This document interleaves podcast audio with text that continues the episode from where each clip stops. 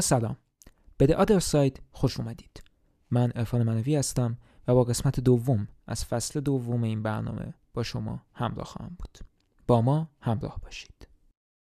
در این قسمت من سعی دارم که به دو تا تجربه مهمی که تو دنیای ویدیو گیم امسال یعنی سال 2021 میلادی که رو به اتمام داشتم بپردازم و بگم که چرا این دوتا تجربه نسبت به بازی های دیگه ای که امسال تجربه کردم مهمتره و باید بهش توجه بیشتری بشه.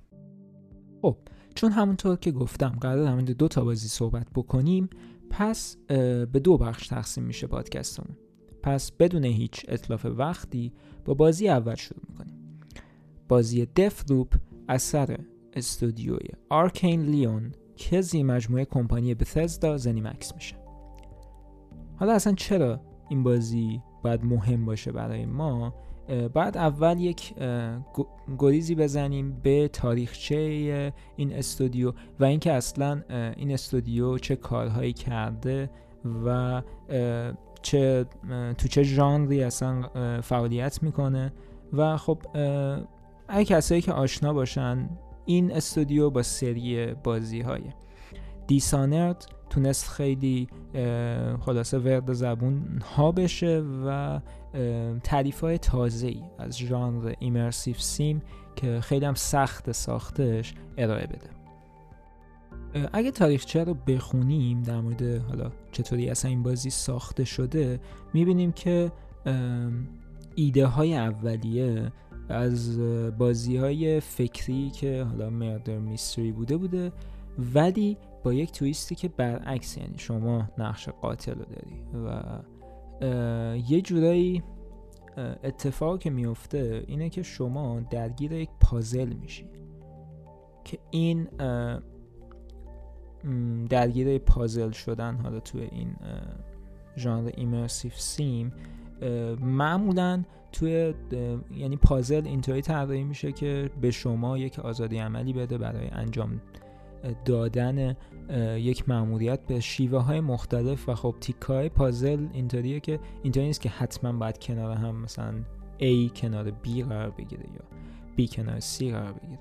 شما مثلا ممکنه هر جور که می‌خوای پازل خودتو بسازی. ولی Deathloop کاری که می‌کنه اینه که میاد چند تا چند تا چیز رو به هم connect می‌کنه. یعنی چند تا مولفه رو به هم connect می‌کنه و یه جورایی سعی می‌کنه که شما توی یک لوپ زمانی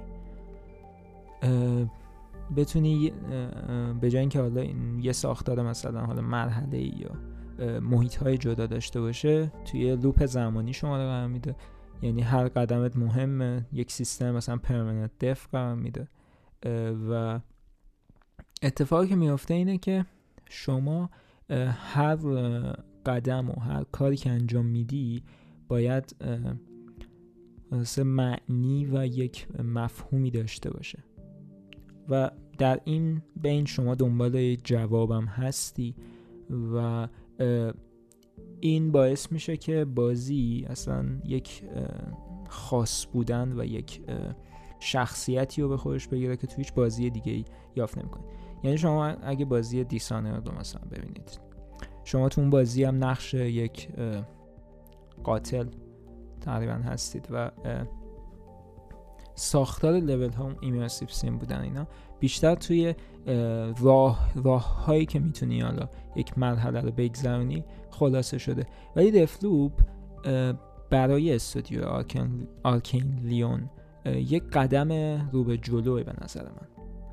اول از همه یکی از چیزهایی که تو چند ماه گذشته در این بازی خیلی خلاصه bold شده بود این بود که چرا اینقدر marketing ش زیاده و چرا اینقدر این بازی خلاصه تو هر نمایشی سر و کلش پیدا میشه که یه جورایی اصلا یک جو منفی دور بازی ایجاد کرده بود.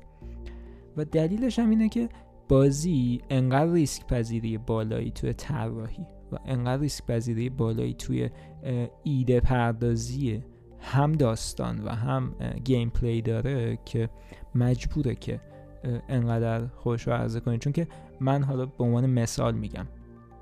سال 2020 بودیم در رویداد Future of Gaming که PS5 به صورت رسمی رونمایی شد ما اولین نگاهمون رو به عنوان Deathloop داشتیم.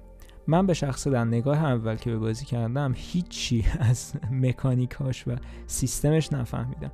یعنی تازه این بازی سال 2019 تو E3 ی Bethesda با یک cinematic رونمایی شده بود. یعنی انقدر رمز و راز زیادی داشت بازی که همون موقع هم باز بعد اون توضیحی که مثلا حالا time loop هست چطوری و اینا بازم هیچکس نمی‌فهمید که این بازی منطقش چیه.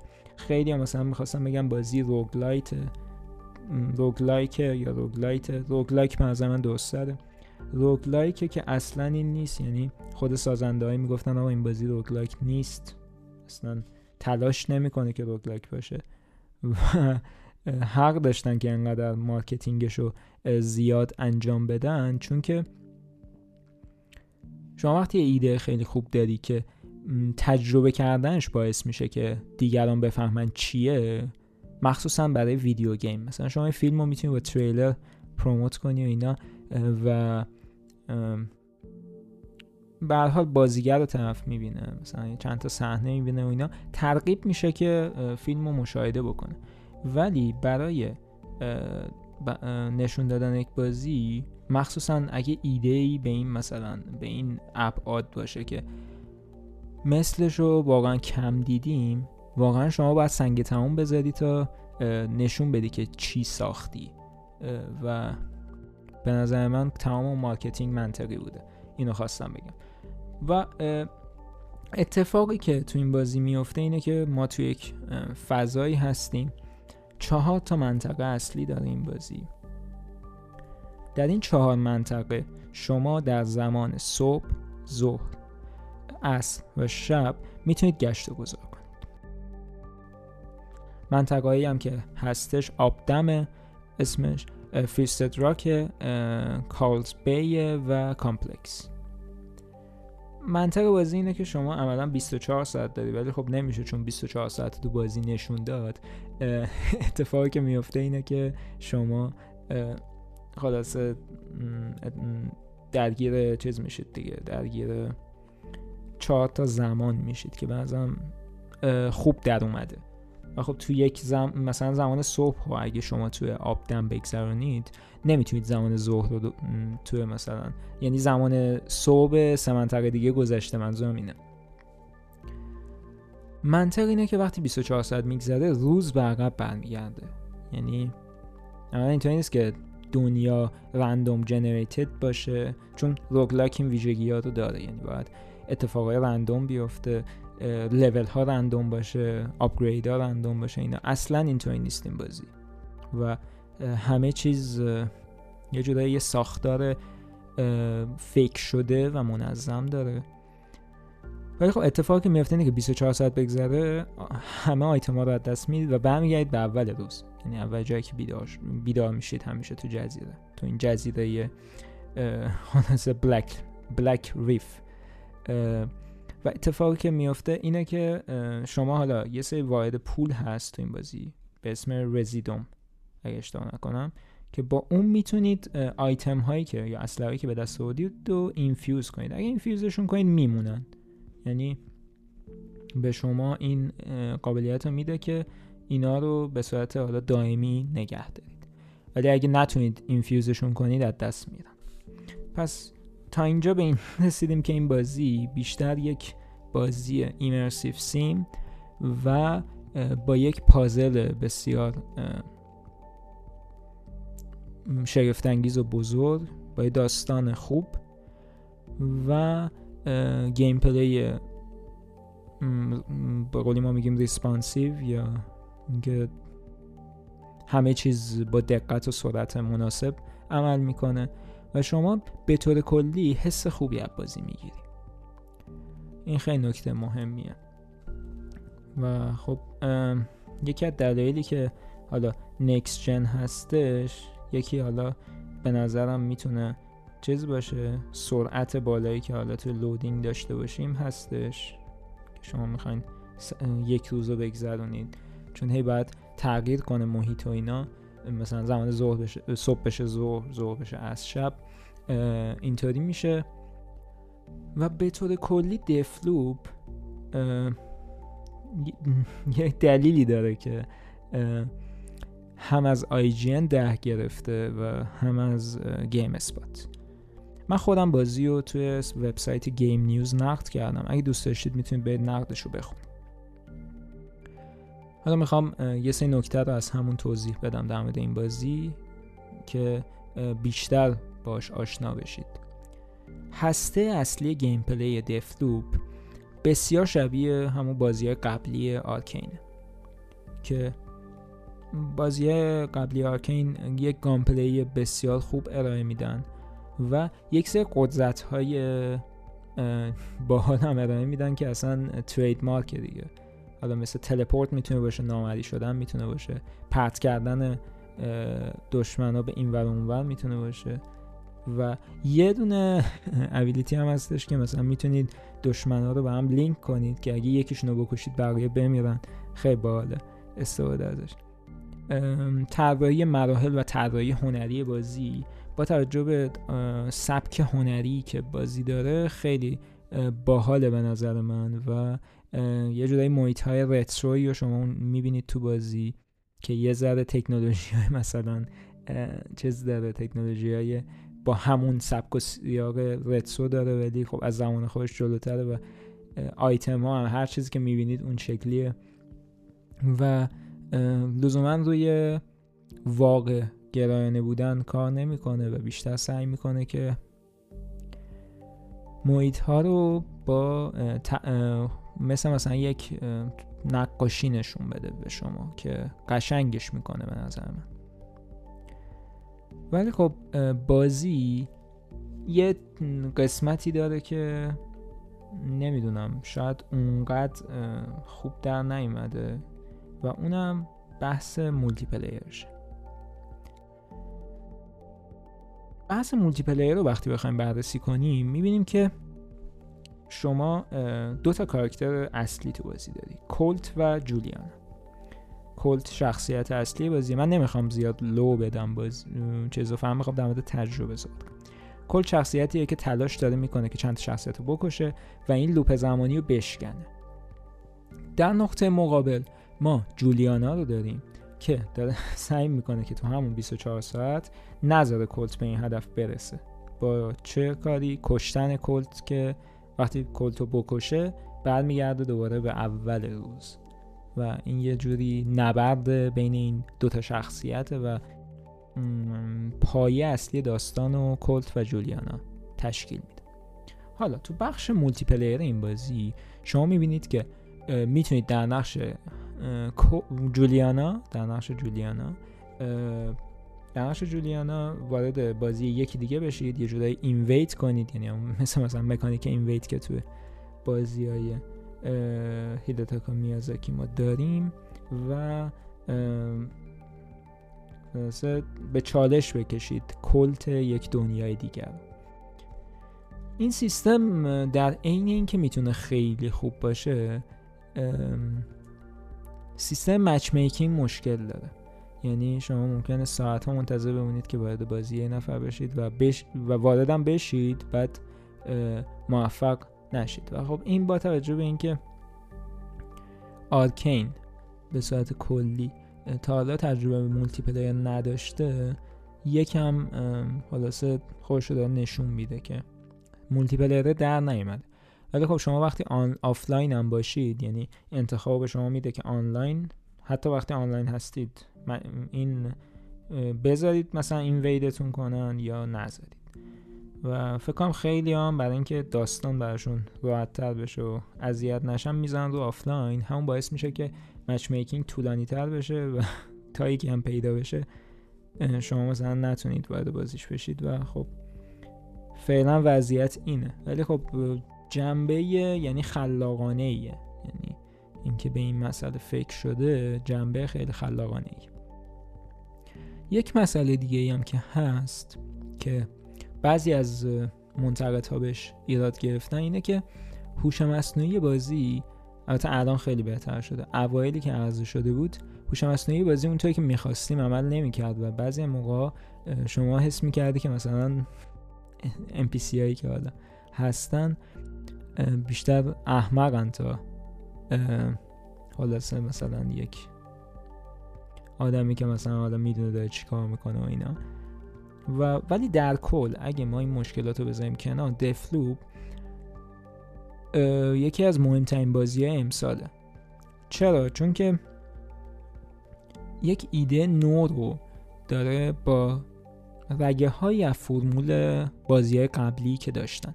یعنی حالا اون حالا میگیم یک چک لیست برنده ای که آرکین داره تو بازی قبلیش میاد یک یک سری شاخ و برگ میده بهش. سعی می‌کنه که توی لاک خودش گیر نکنه درگیر تکرار نشه و تلاششون به طور کلی قابل تحسینه.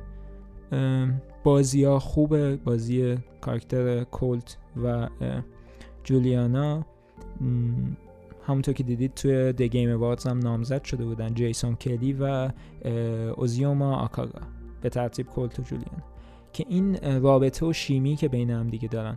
با وجود اینکه کاتسین های کمی ما می‌بینیم و بیشتر از طریق مکالمه است این رد و بدل شدن یا مثلا حالا وقتی که با هم دیگه حالاسه به هم می‌خورن یا تداخل دارن این شیمی و این کمیستری در اومده و این هم یکی از نقطه های قوت بازی یعنی شما خسته نمیشی از این حالا کمدی که بین اینا وجود داره. حرفایی که به هم می‌زنن مکالمه هایی که به هم دارن. همیشه یک چیز جدید به هم میگن. با توجه به اینکه شما توی لوپ گیر کردی این مسئله دیالوگ ها و این مسئله داستان نویسی تونسته که بازی و از اون خطر تکراری که داره در بیاره. و خب از اون ور این بحث پازلی بودن بازی و اینکه شما باید کشف کنی که چطوری این پازل رو حل کنی یعنی اینطوری نیست که درسته که خیلی از چیزها می‌تونی به روش خودت انجام بده ولی یک سری چیزهای کلیدی رو باید به دست بیاری که مثلا به عنوان مثال مثلا فلان کاراکتر کدوم تایم روز کجاست؟ یا من فلان کاراکتر رو چطوری بکشونم فلان جا فلان منطقه در فلان ساعت؟ چون که شما زمانت کمه. یعنی عملا چهار تا چهار تا چیز داری چهار تا زمان اصلی داری و باید ازش به خوبی استفاده کنی. این به خوبی در اومده. همین باعث میشه که وقتی حتی شما کل این پازل جلوی چشمت میاد باز می‌تونی رمز و رازهای بیشتری تو این محیط پیدا کنی. یعنی آیتم های مختلف و خاص پیدا کنی. روش های مختلف به کار ببری. ببینی جواب میده جواب نمیده. یعنی این تجربه باعث میشه که خاص بشه.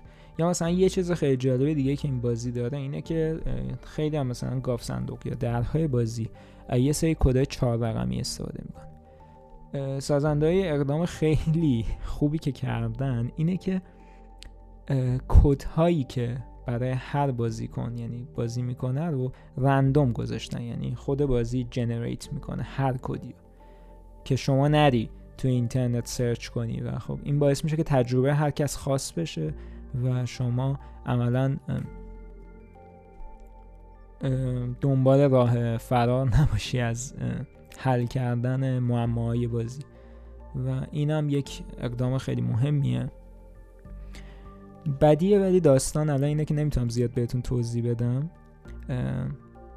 بیشتر گفتم سبک هنری که رترو دهش هست. هست خیلی خوبه. از نظر فنی هم بازی روی کنسول پلی 5 خیلی خوب اجرا میشه. از امکانات دول سنس خوب بهره می‌بره.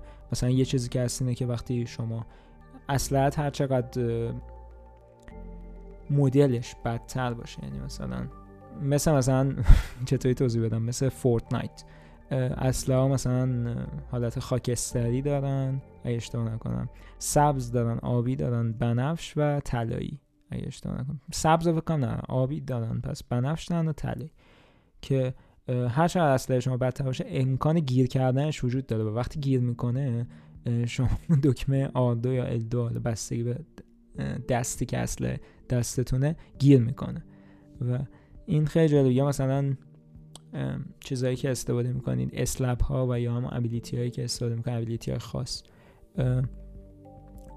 چیزی که داره اینه که مثلا همش رو توی کف دستاتون با به لطف haptic feedback حس می‌کنید و این هم خیلی چیز جالبیه. از نظر performance هم گفتم خیلی خوب خوبه. یه حالت 60 فریم داره که 1440 p dynamic ه. quality حدودا 1800 ایناست دوباره و target ش 60 مثلا رو 50 40 هم میاد و یه ray tracing هم داریم که dynamic 4K و سی فریم اجرا میشه. من خودم حالت اول که 60 فریم بوده ترجیح میدم 1440 پی بود ولی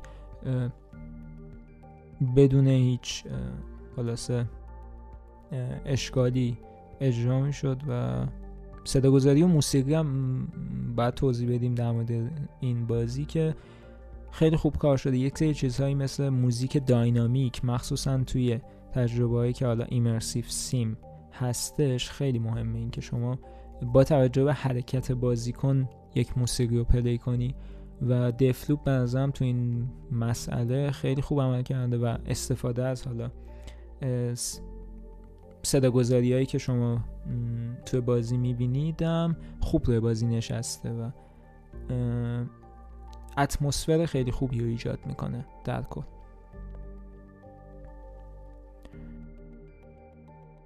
این بخش رو تموم کنیم و بگم که دفلوپ یکی از خاصترین بازی های امساله به نظر من. در موردش توضیح دادم و سعی کردم که توی بخش اول بگم که دفلوپ چرا بازی مهمیه. به نظر من آرکین لیون به جای اینکه حالا نمی‌دونم سری دیسانر رو ادامه بده یا روی یک IP کم خطرتر و شاید جدید با همون ژانر immersive sim که توش استادن کار کنه اومده یک ریسک پذیری خیلی بزرگی کرده و این ریسک پذیری نتیجه داده اینجا و می‌دونید خیلی اگه این بازی رو انجام بدید می‌بینید که خیلی جا می‌تونسته که اشتباه بشه. یعنی اصلا یک مسیر دیگه رو بره بازی و عملا امروز در موردش صحبت نکنیم. و مطمئن باشید که سالها در مورد این بازی صحبت خواهد شد. به نظر من. یعنی سالها در موردش صحبت خواهیم کرد و از این بازی هست که اول این نسل نسل نهم اومده و تو سال سالهای آینده نمی‌دونم اگه دنباله ای داشته باشه یا تو همین دنیا قرار باشه یه چیز دیگه بیاد از این بازی به عنوان اون سنگ بنای این این بازی های جدید و این سبک فکر جدید توی روایت و گیم پلی یاد خواهیم کرد. خب اگه حرف منو قبول ندارید در مورد این چیزایی که گفتم نتیجهشو میشه خیلی راحت توی مراسمی مثل The Game Awards 2021 دید که چند روز بیش برگزار شد. همونطور که می‌بینید بازی تونسته اولا بیشترین نامزدی رو داشته باشه. 9 تا رشته نامزد شده بود و تونست بهترین کارگردانی امسال رو ببره. بهترین طراحی هنری امسال رو ببره. و دو تا جایزه مهمه یعنی امسال رو تونست به راحتی از آن خود بکنه. حالا نظرها خیلی متفاوته ولی این دوتا جایزه خیلی مهمه. من حتی توی بخش بازیگری و بهترین پرفورمنس به بازیگر نقش کلت یعنی جیسون کلی رای دادم. و به نظرم این بازی به اون چیزی که لیاقتش بود امسال رسید. حال این بخش الان تموم میشه. چرا میگم حال؟ این بخش الان تموم میشه و با بخش دوم و بازی مهم دوم ادامه میدیم بحث رو. با ما همراه باشید. میریم سراغ بخش دوم و بازی دوم. بازی دوم به شخصا نظر من نسبت به بازی اول مهمتره. دلیلش هم اینه که یک تیمی ساخته این بازی triple A ئه که تا حالا بازی triple A قبل از این نساخته و عملا تجربه که ساخته تقریبا میشه گفت که نهایتا دبل ای با علمان های آرکید و عملا مستقل میشه گفت تقریبا بوده و و تو این کارم خیلی خلاصه تبهر داره. یک استودیو فنلاندی این بازی رو ساخته که توی پایتخت فنلان یعنی هلسینکی هستش اگه درست تلفظ کنم. و کلا چیزی که من می‌دونم 80 نفر کارمند فعال توی استودیو هست. یعنی اگه outsource و این چیزا رو حساب نکنیم یک تیم 80 نفره است اسم این استودیو چیزی نیست جز Housemarque که الان در حال حاضر که این پادکست ضبط میشه به خانواده PlayStation Studios شده و توسط سونی خریداری شده. استودیو هاوس مارک بازی ساخته به اسم ریترنال حالا شاید از خودتون بپرسید که خب کار خاصی نکردن که خیلی استودیو الان دیگه می‌تونن یک بازی در حد و اندازه بازی های بلاکباستر بسازن و عرضه کنن. یعنی بازی ساختن خیلی راحت تر شده. و باید بهتون بگم که اصلا اینطوری نیست. گریزی می‌زنیم به سال 2017 استودیو Housemarque عنوانی رو منتشر کرده به اسم Nex Machina. این بازی روی PC و PlayStation 4 عرضه شد. و سبکی که داره top-down یعنی بالائه و همون المان هایی داره که تقریبا تو Resogun می‌بینیم که خیلی پرسرعت arcade یه جورایی bullet hell خلاصه دو, دو نیم بودیه و به اکشن خیلی خلاصه خوبش منتقدا هم خیلی بهش واکنش مثبت نشون میدن. و عملا از نظر اینکه حالا منتقدا چه فکری می‌کنن و نظرشون چیه بازخوردهای مثبتی می‌گیره ولی از نظر مالی و فروش اونقدر فروش نمی‌کنه و اونقدر سر و صدا نمی‌کنه. با وجود اینکه هاوس مارک با رزوگان همون اوایل نسل هشت خیلی تونست یعنی یکی از بازی های ماندگار نسل هشت رو به نظر من عرضه کرد و خب یه عنوان خیلی کوچیک بیشتر به های سکور و اینا من میگن اونقدر ازش نباید انتظار خیلی زیادی داشت. کار به جایی می‌رسه که یک پست وبسایتشون منتشر میشه توسط رئیس این خلاصه استودیو که میگه arcade مرده. یعنی دقیقا تیترش هست که Arcade is dead. تموم. و خب چیزی که هستش اینه که اونا خودشون به این نتیجه رسیدن که ژانر arcade دیگه جواب نمیده. یعنی و بازار نشون میده اینو. یعنی به حال سیلز فیگر میاد برآورد مالی که میشه بودجه همه اینا خودش رو نشون میده. و تصمیم اونجای تصمیم می‌گیرن. سال 2017 زمانی بودش که اگه یادتون باشه پابجی و کلا استارت ژانر battle royale زده شد. اینا تصمیم می‌گیرن روی یک پروژه battle royale ی کار کنن که عملا نجاتشون بده. یعنی یک عنوان free-to-play بشه که بتونه از این شرایط درشون بیاره. اسم این عنوان بوده Stormdivers و از سال 2017 تا سال 2019 یکی از تیماشون داشته رو این کرد در کنارش یک تیم خیلی کوچیکتر در حال بررسی کار روی یک عنوان تریپل ای و داستان محور بود. این عنوان اول اسم رمزش بوده دارک پلنت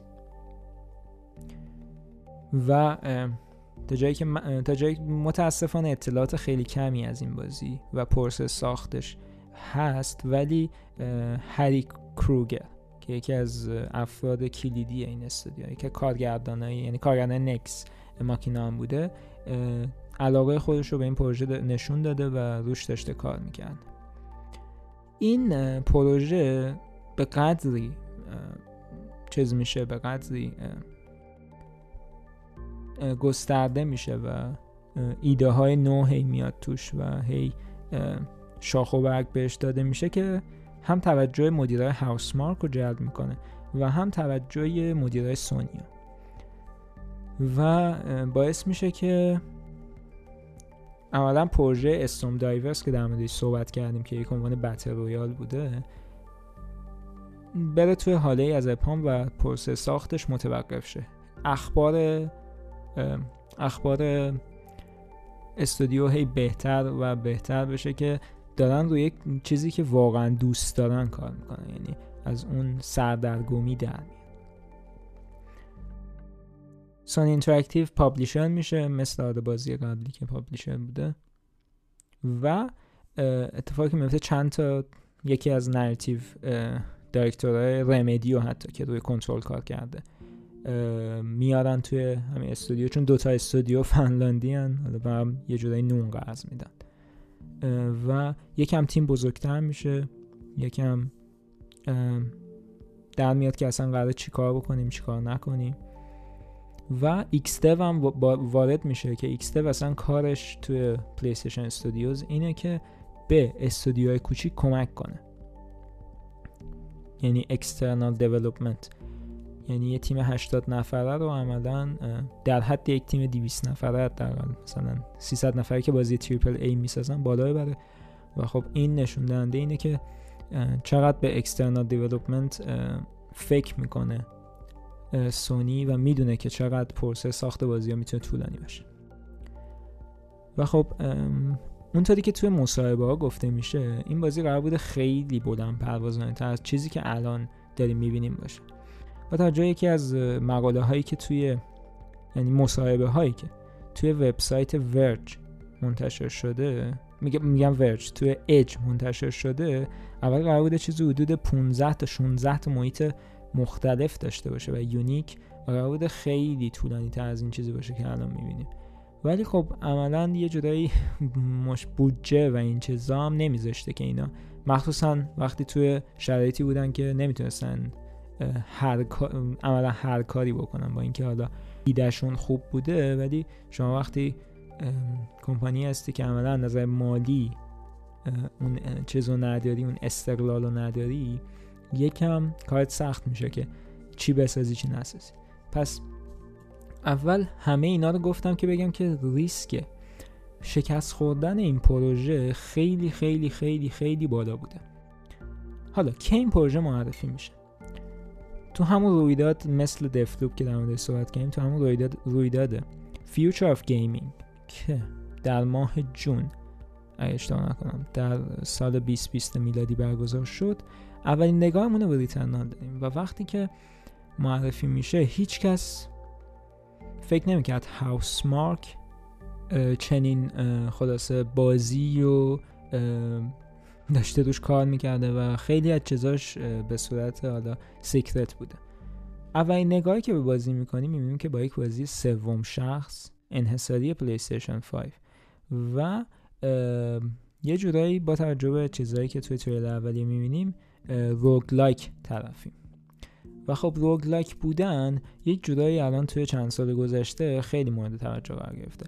سیستم roguelike ترک کردن در عین سخت بودن باعث میشه که شما از تنوع کمتری بهره ببری ولی ارزش تکرار بالاتر و بهتری بره ولی خب اینجا یک مسئله که هست اینه که اول داستان مشخص شده بوده یعنی اول گیم پلی مشخص نشده بوده و هری میگه که اولین چیزی که ما به ذهنمون رسید این بود که این روایتی که ما می‌خوایم ارائه بدیم باید توی ژانر روگلاک باشه. یعنی یه جورایی اولین بازیه که داستان تماما و تماما در خدمت gameplay هستش و gameplay هم تماما تماما در خدمت داستان هست. و این خیلی جالبه. که چنین ایده ای به ذهنشون می‌رسه که چنین داستان پیچیده و عجیبی که لایه های خیلی خیلی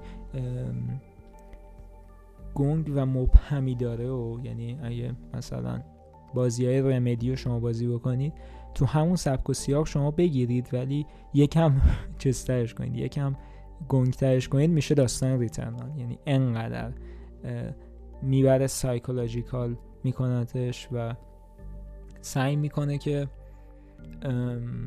خلاصه شما رو تنهای تنها توی سیاره بندازه خب بحث دور نشیم. پس این بازی در اون تاریخ معرفی شد و در آپریل 2021 عرضه شد. تونست نمره خوبی بگیره. اولش تو Metacritic اشتباه نکنم 87 بود. الان با 100 و خورده نقدش شده 85 و برای یک عنوان triple A که توسط یک استودیوی با این ابعاد که توضیح دادم و با این پروسه و با این اتفاقاتی که توی این مسیر افتاده براشون پیش اومده واقعا باید بگیم که هاوس ماک استودیویی که امسال گل کاشته به نظر من. شما بازی رو داری که roguelike ـه bullet hell ـه سوم شخصه و انحصاری پلی‌استیشن 5 از داستانی بازی عملکرد خوبی رو ارائه میده. از نظر gameplay بازی خیلی خوبه. یعنی می‌دونی اون رو عملا اون پستی که توضیح دادم Housemarque گفت arcade مرده ولی اصلا اینطوری نیست. یعنی arca... یعنی Returnal نشون داد که روح arcade زنده است و این زنده بودن شما باید توی تجربه های جدید به مخاطب عرضه کنیم و نمیشه مثل 20 سال پیش 25 سال پیش فکر کرد.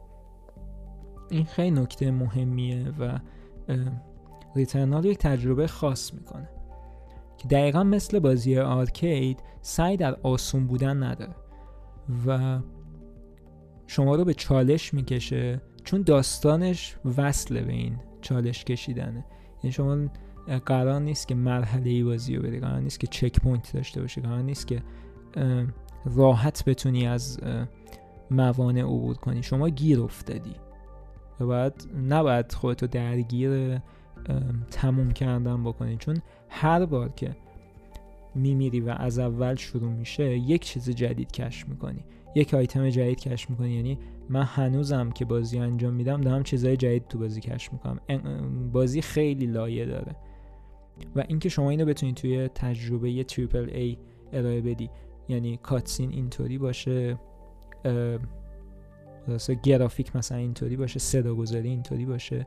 همه اینا کنار هم قرار گرفته تا یک تجربه رو عرضه کنه که نه تنها تریپل ای هست بلکه خودش رو نشون میده که من این آقای تجربه نسل نهمی هم یعنی فورس نشده به من که روی فقط PS5 بیام. و این خیلی ارزشمنده. یعنی من مثلا داشت من مثلا بازی مثل رشتن کلنک ریفت پاتو خیلی دوستش دارم. و نمره تقریبا بیشتری یعنی ریترنال من دادم 9 و 2 ولی ریفت پات دادم 9 نیم. ولی باز ریترنال برای من بازی بالاتریه به خاطر اتفاقاتی یعنی استودیویی که پشتشه به خاطر ذوقی که پشتشه. یعنی من به عنوان یک مخاطب تحسین می‌کنم تحسین می‌کنم که یک استودیو خودش رو یک واقعا منجلاب کشیده بیرون. و ممکن بود مثلا اگه به این سمت نمی‌رفت الان داشت بازی موبایل میساخت. و این واقعا قابل تحسینه و خیلی کم بهش توجه میشه. وقتی جایزه مثلا بریک through اوارد رو توی گلدن جویستیک میدن به هاوس مارک دلیل داره. یعنی این استودیو تونسته که کاری انجام بده که شاید بقیه فکر انجام دادنش هم به سرشون نزنه. این تغییر سبک این تغییر ابعاد پروژه بدون شک نتیجه داده. ریترنال خیلی بازیه درست و حسابیه. حالا به اینجا رسیدیم و می‌بینیم که این همه چیز رو توضیح دادم. که بگم که ریترنال ساختار روایتی که داره بیشتر سعی می‌کنه شما رو توی یک فضای ایزوله شده قرار شخصیت سلین که شخصیت اصلی بازیه. یک فضا نورده که در سیاره به اسم آتروپوس فرود میاد. ولی وقتی که فرود میاین شما می‌بینید که این سیاره یعنی یه سیگنالی اونجا هست به اسم وایت شادو. ولی این سیاره شما وقتی داری میچرخی می‌بینی که جنازه ای از خودتو اونجا می‌بینی. و متوجه میشه که اولین بارت نیست که اینجا فرود اومدی. یعنی چیز شاک اول اینجا بهت چیز میشه. و یک باس اول داره. باس که نه ساب باس اول داره که عملا مثل بازی های میازاکیه که باید بکشتت. یعنی توی شرایط قرارت میده که باید بمیری. و وقتی میمیری تازه متوجه میشه که هر بار میمیری بعد میگردی به همون موقعی که کرش می‌کنی یا فرود میای چون حالا میگم تصادف می‌کنی روی سطح آتروپوس و این چرخه ای داره تکرار میشه و شما باید خودتو از این چرخه خلاص کنی. ولی خب بیشترشو نمی‌خوام لو بدم ولی داستان بازی در کنار اینکه حالا یک فضای sci-fi داره جنبه های روانی و psychological خیلی زیادی داره و فقط یه داستان حالا sci-fi thriller یا sci-fi horror نیست و خیلی بیشتر از اینه. و خب المان های roguelike ی که داره عملا باعث میشه که شما باید توی run برید و boss داره. ولی خب boss ها رو که می‌زنید می‌تونید دیگه سمتشون نرید و skip شون کنید. برعکس مثلا بازی مثل Hades که حتی boss هم توی run ا ممکنه variant های مختلفشون بیاد و اینا. این بازی به شما این امکان میده که اگه یک boss رو بکشید یا حتی اگه biome و کامل بگردید دفعه دوم راحت تر بتونید از اون biome عبور کنید. بازی 6 تا بایوم داره و سه تا اکت داره که اکت دوم پایان اولشه اکت سوم پایان اصلیه. که خب اکت دوم بازی تموم میشه اکت سوم دیگه برای کسیه که می‌خواد پایان اصلی و حقیقی رو ببینه. مثل مثلا این دیسک حالا میگن وانو مثلا چند بار بری و اینا. دقیقا همونطوری.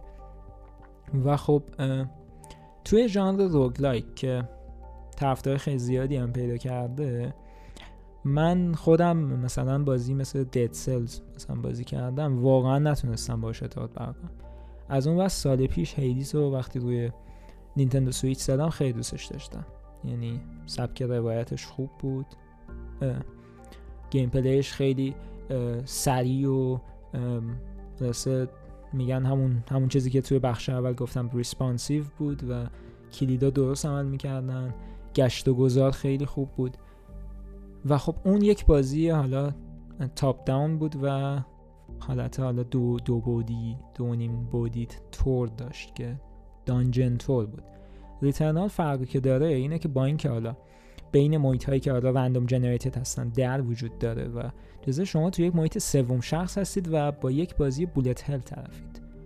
این خب چالش هایی میاره اینکه دشمن ها بالانسشون چقدر باشه یعنی اینطوری نیست که مثلا شما وقتی که مثلا حالا بازی مثل Hades رو ببینید دشمن ها pattern ی که دارن و اینا تو یک ف... تو اون فضایی که هستن خیلی حساب شده و خیلی دقیقه. تازه Hades بازیه که چند سال تو early access هم بوده و خیلی از این چیزها در اومده برداشت اون هم حالا تیم مستقل Supergiant که من خیلی دوستشون دارم. این بازی ولی خب توی محیط سوم شخصه و خب شما باید مثلا وقتی بازی روگ لایک می‌سازی روگ لایک می‌سازی روگ لایک روگ لایک درستر می‌سازی باید همه این جنبه رو درست طراحی کنی که کسی که بازی می‌کنه اذیت نشه وقتی که داره بازی شما می‌کنه. چون بازی شما همینطوری سخت هست. پس باید کنترلت کاملا چیز باشه کاملا نسبت به حرکت هایی که بازیکن انجام میده به سرعت واکنش نشون بده و character در اختیار بازیکن باشه. که بعضا از این کار خیلی سخت مخصوصا توی بازی سوم شخص اکشن خیلی خوب بر اومدن و شما می‌بینید که کاراکتر سلین حرکت کردنش پریدنش داج دادن شلیکاش همه چیش درست و حساب شده است. و شما وقتی که بازی می‌کنی عملا اینطوریه که نمی‌تونی کنترل رو زمین بذاری. یعنی من خودم بازی رو توی سه روز تموم کردم صبح تا شب داشتم بازی می‌کردم. تنها بازی که امسال باعث شد اینطوری من بازی کنم ریترنال بود. چون که به معنای واقعی اعتیاد آور یعنی شما وقتی میمیری میگی یه رانه دیگه برم. مثلا این اینجا می‌تونم برمش. می‌تونم فلان کنم. می‌تونم. و این باز دوباره یکم برمیگرده به اون روح آلکیت که بهتون میگم که عملا همه این عوامل یعنی یک تیم داستانی خوب و حالا کسایی که اون کسی که حالا لیدی که از رمدی اومده و با توجه تجربه که داشته تونسته اون علمان هایی که اینو می‌خواستن رو تزریق کنه اون روایتی که می‌خواستن. جین پری بازی بازیگر سلین که صدای دیانا توی سری هیتمن جدیداش هستم. از عهده کاراکتر سلین به نظر من بر اومده یعنی خیلی سخت بوده در آوردن این کاراکتر و اینکه این کاراکتر رو بتونید شما توجه که یک زن میان سال رو شما بذارید کاراکتر اصلیه. یک بازی تریپل ای و سعی کنی مثلا اکشن و سعی کنی که بازیکن رو بهش وست کنی و نزدیک کنی. کار خیلی سختی بوده ولی از پسش بر اومده جین پری با بازی که بازی که حالا وایس لاگا و حالا اون دیالوگایی که میگه. دقیقا مثل دفلوپ که گفتم. بیشتر کاتسین خیلی کم داره بازی. اونطوری.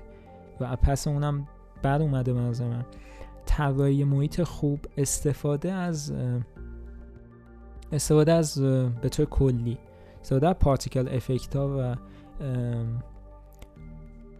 خلاصه نورها و افکت هایی که تو تصویر می‌بینید یکی و طراحی حالا کاراکتر دشمن اینا به نظر من یکی از بهتریناییه که امسال ما دیدیم و نشون میده که روی هر روی هر کاراکتری فکر شده و روی هر دشمنی فکر شده و عملا یه کاراکتر نیست که عملا پر کنه هر محیط. یعنی هر محیط های مخصوص خودش و با دیزاین مخصوص خودش با توجه به اون محیطی که توش قرار داره وجود داره و اینطوری نیست که یه چیزی مثلا بگیم آقا از این کارزی که ما الان بستیم خارجه و اون چیزی که ما می‌خوایم نیست.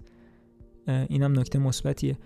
دوباره مثل بازی دفلوپ که توضیح دادم استفاده از قابلیت های کنترل دول سنس تو این بازی خیلی خوبه ولی حتی از دفلوپ هم بهتره.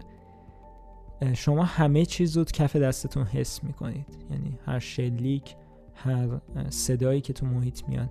این خب شما رو مخصوصا به تجربه که انقدر کنترلش حالس ریسپانسیو و به هر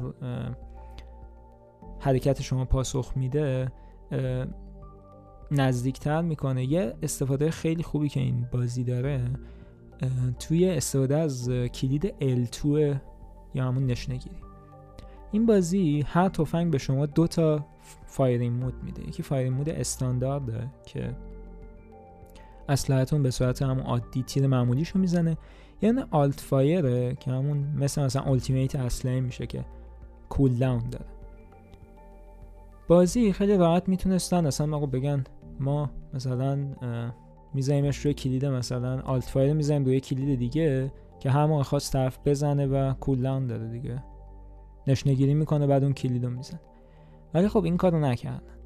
به جای این شما L2 L2 رو پله می‌کنی. یعنی دو تا کلیدش می‌کنی. با توجه به ادپتیو تریگری که دول سنس داره این امکان پذیر یعنی شما L2 تا نصف که نگه میداری یک مقاومتی حس می‌کنی که انگار یک کلید خلاص مجزا که بندش نگیریه. وقتی تماما فشار میدی دو وارد alt fire میشه و می‌تونی از اون استفاده کنی. که این خب توی موقعیتی که شما نیاز به واکنش سریع داری و گیر می‌کنی خیلی به کار میاد. و این باز دوباره برمیگرده به همون طراحی درست و اینکه می‌دونی تو کجا player نیاز داره. یعنی این play test ا اینا رو که انجام دادن و وقتی این قابلیت مثلا DualSense رو که دیدن به این نتیجه رسیدن که آقا ما اینو بذاریم اینجا بهتره. البته خب کلید رو میشه هر جوری که بخواین ریمپ کنید و عوض کنید ولی این استفاده مخصوصا وقتی شما فشار میدی اون شارت چارت شدن و اون انرژی که داره رو حس می‌کنی که اشتباهی هم حتی نزنی هم تو تصویر هم تو دسته این باعث میشه که خاص بشه استفاده از دول سنس یا مثلا یه چیزی تو بازی هست به اسم آدرنالین لول که شما بازی عملا شما رو تشویق می‌کنه به اینکه تیر نخورید. حالا چطوری؟ میاد 5 تا آدرنالین لول می‌ذاره که شما با استفاده از حالا کیلایی که بدون هیت می‌گیرید این لول هم میره بالا. بعد هر لول هم میره بالا شما بدون اینکه حتی مثلا به صفحه نمایش نگاه کنید اینو کف دستتون حس می‌کنید.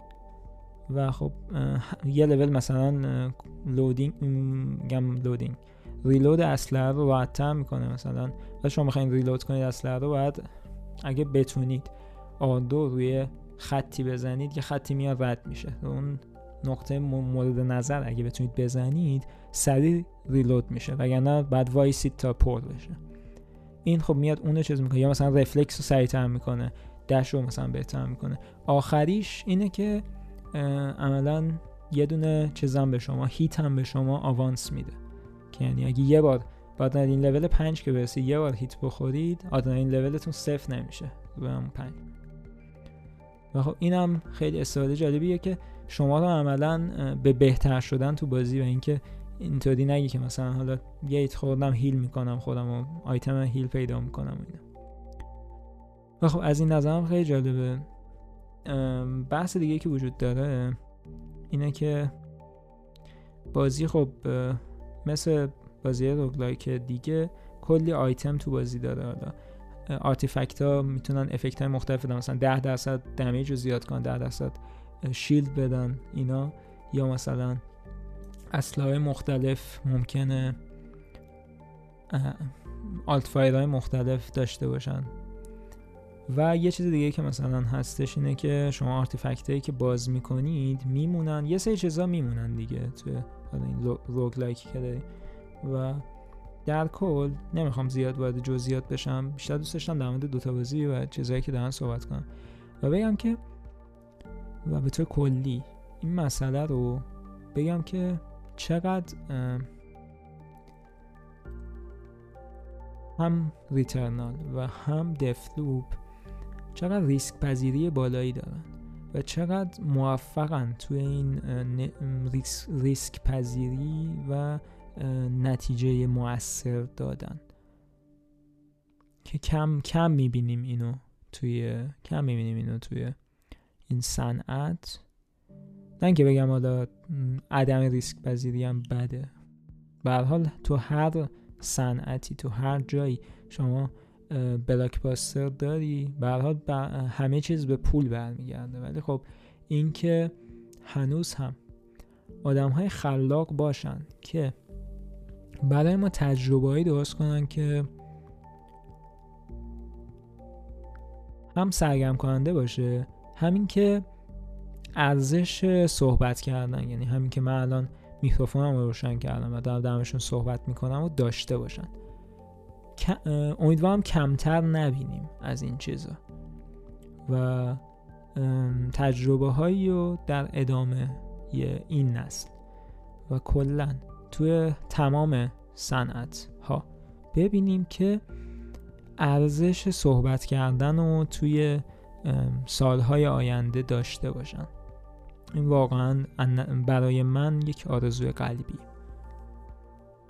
خب بحث امروز تمام شد. سعی کردم خیلی کوتاهش کنم و وارد جزئیات نشم و امیدوارم که تونسته باشم دید بهتری نسبت به این دوتا تجربه مهم از نظر خودم بهتون ارائه داده باشم. باز اگه سوالی دارید می‌تونید توی اینستاگرام ما به آدرس The Other Side Project که بین هر کلمه نقطه بذارید Other Side Project یا تو توییتر توییتر خودم به نشانی ات ارفان منوی از من بپرسید هر سوالی که می‌خواید می‌تونید بپرسید در مورد حالا این بازی یا کلا این قسمت و خوشحال میشم که جواب بدم بهتون. امیدوارم که از این قسمت لذت برده باشید و تا دیداری دیگر خدا نگهدار.